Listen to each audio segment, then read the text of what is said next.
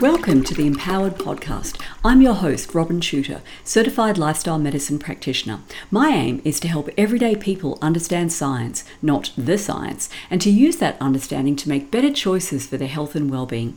Each episode, I'll be bringing my latest Substack post to you in audio form. For the full visual experience, including graphs, charts, images, and videos, view the accompanying post in my Empowered Substack. And now, let's dive in.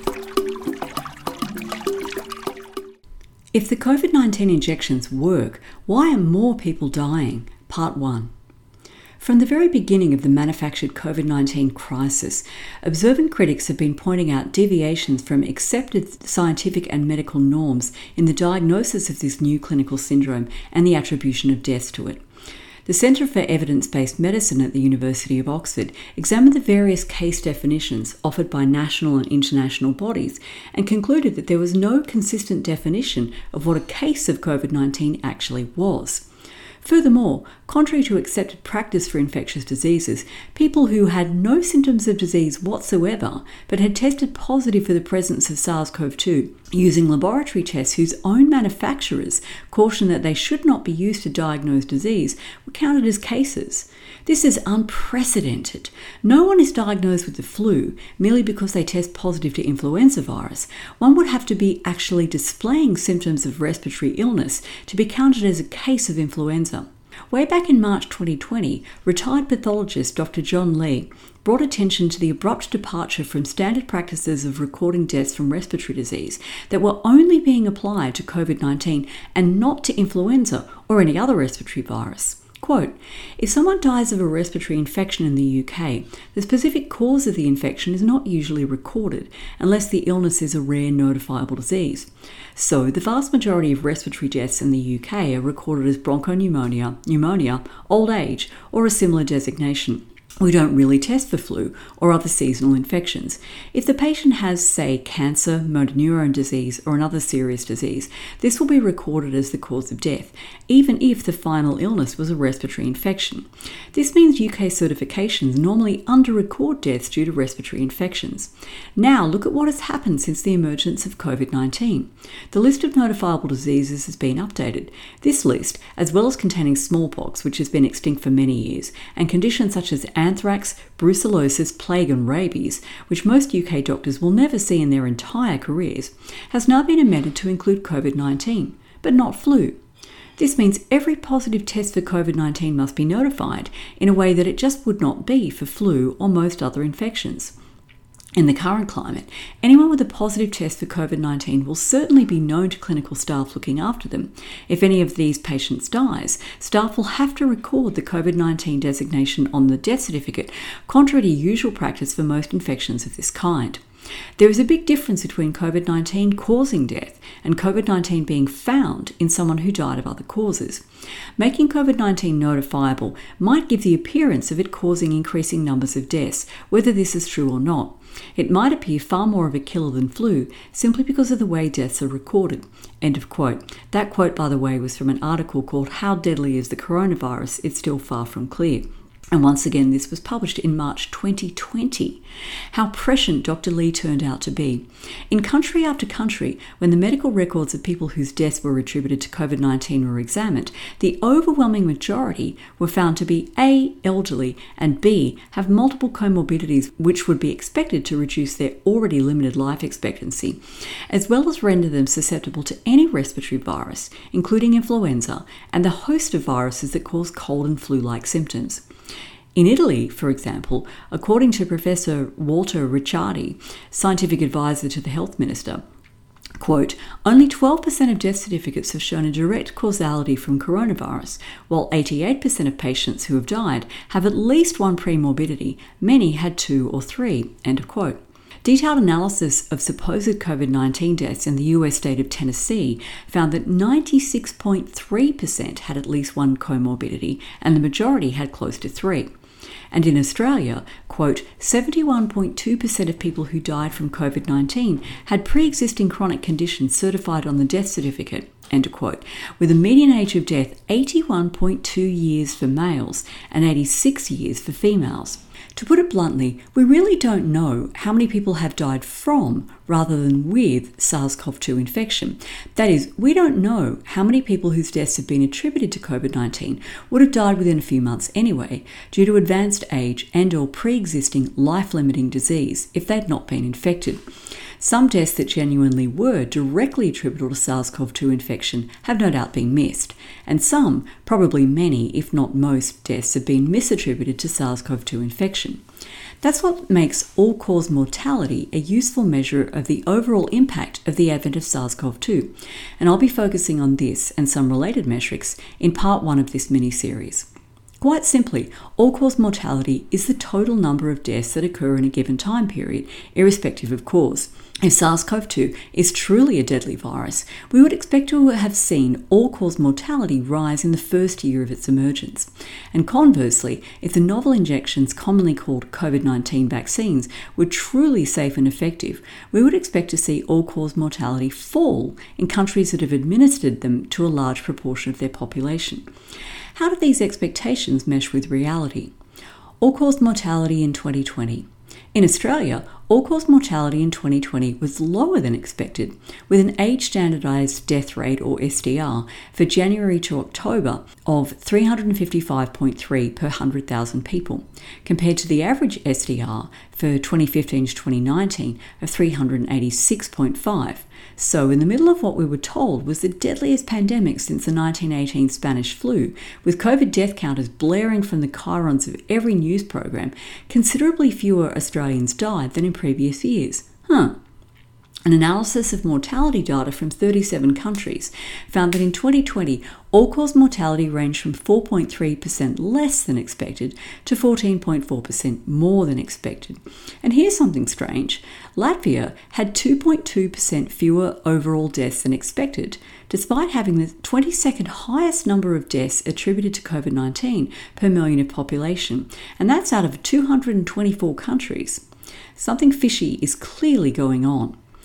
Intriguingly, Denis Rancourt's forensic analysis of week by week mortality data in the US and Europe found, quote, no winter burden mortality that is statistically larger than for past winters, end quote, in 2020, but did observe a sharp peak of excess mortality in several jurisdictions that directly followed the declaration of a pandemic by the World Health Organization, WHO. However, this COVID peak was not observed in the seven US states Iowa, Nebraska, North Dakota, South Dakota, Utah, Wyoming, and Arkansas that did not impose a lockdown. Instead, Rancourt found the presence of a COVID peak was positively correlated with the share of COVID 19 assigned deaths occurring in nursing homes and assisted living facilities, to which, inexplicably and disastrously, hospital patients were discharged at the beginning of the pandemic, seeding institutions full of vulnerable elderly people with sick individuals.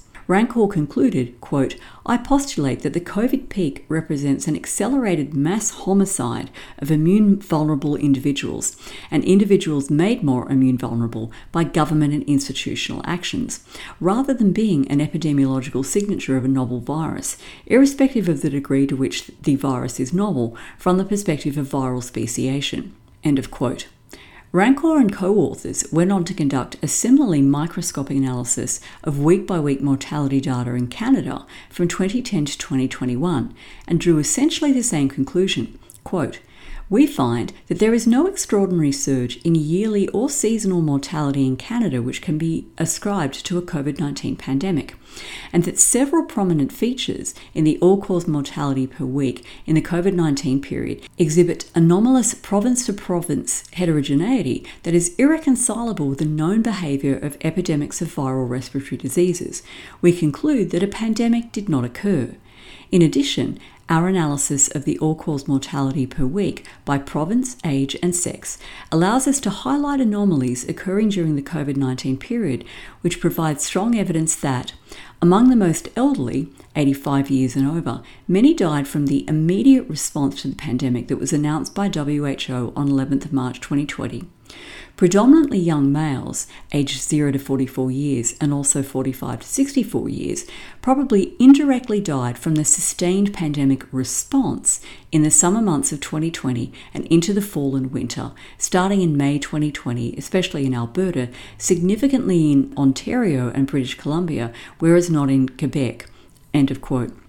Demographer Dana Glei confirmed that, quote, nearly two thirds of excess deaths among younger Americans appear to have resulted from causes other than COVID 19, end quote, and that these deaths, mostly from drug overdose and homicide, were, quote, likely to be an indirect result of economic distress, the disruption of normal life, and heightened uncertainty related to the pandemic, end quote. Parenthetically, it's important to point out that all these factors were direct results of government policies that impacted negatively on the lives of working age people, rather than of the virus itself, which causes severe illness and death predominantly in older individuals. It's intellectually dishonest to attribute the social and economic devastation wreaked upon the population to the pandemic, as if a virus had the power to shut down businesses, close schools and churches, and stop people from seeing their loved ones all cause mortality in 2021. Now, what about 2021? What happened to all cause mortality as countries rolled out COVID 19 injections? Again, if the injections worked, that is, protected recipients against COVID 19, and were as safe as we were promised they were, we would expect to see all cause mortality drop. If vaccines save lives, there should be fewer people dying in countries with high vaccine uptake. In Europe, excess mortality that is, all cause mortality above expected rates, in people aged 15 to 44 during the second half of 2021 was nearly double what it was during 2020, although vaccination rates across the continent averaged at least 70%. Adults aged 45 to 64 also had somewhat higher excess mortality in the latter half of 2021 than in 2020, whilst in the oldest age groups, excess mortality was lower in 2021, most likely due to the harvesting effect, that is, where a large proportion of people with compromised health died in 2020, leaving fewer frail people left to die in 2021. And please do take a look at the article that is attached to this uh, podcast episode so that you can take a look at, at these graphs of excess mortality from Euromomo and other sources. In Denmark, Norway, Sweden, Finland, the Netherlands, and Germany, COVID 19 related deaths were dramatically lower in 2021 than 2020. However, bumps in all cause mortality in 2021 coincide with the timing of the COVID 19 injection in all of these countries, bar Sweden. In the US, excess mortality has been higher for all of 2021, up 15% on expected deaths than in 2020, when excess mortality was up 13.6% on expected deaths. Once again, the greatest excess mortality is seen in younger age groups that have an exceptionally low risk of dying of COVID 19, but have been exposed en masse to experimental injections. For 0 to 24 year olds, excess mortality in 2021 was close to double what it was in 2020. 25 to 44 year olds and 45 to 64 year olds also had significantly higher excess mortality in 2021 than in 2020. 75 to 84 year olds had roughly equivalent excess mortality in both years, and the 85 and older age group had higher excess mortality in 2020 than in 2021, indicating a harvesting effect, as would be expected given the carnage that occurred in US nursing homes in 2020. One America, a major provider of life insurance in the US state of Indiana, has disclosed that death rates in their working age population, that is ages 18 to 64, are an unprecedented 40% higher than before the advent of COVID 19. But the vast majority of deaths claims are for non COVID related deaths. Both short and long term disability claims have also risen dramatically. According to the company's CEO, Scott Davison, quote, we are seeing right now the highest death rates we have seen in the history of this business, not just at One America. A 3 sigma or a 1 in 200 year catastrophe would be a 10% increase over pre pandemic, so 40% is just unheard of. End of quote. Remarkably, India's life insurance industry has also experienced nearly the exact same increase in death claims, which were up 41% in 2021 compared to 11% in 2020. Once again, claims for COVID deaths have decreased whilst non COVID death claims have increased. Here in Australia, the age standardised death rate, or SDR, for January to October 2021, which was the latest date for which the Australian Bureau of Statistics has adequate data, was 357.8 per 100,000 people, which was slightly higher than the SDR of 355.3 per 100,000 people for the same time period in 2020. In particular, the number of deaths in September and October was slightly above historical averages. While the number of injections administered to the Australian population ticks ever upward, new deaths attributed to COVID 19 have increased dramatically.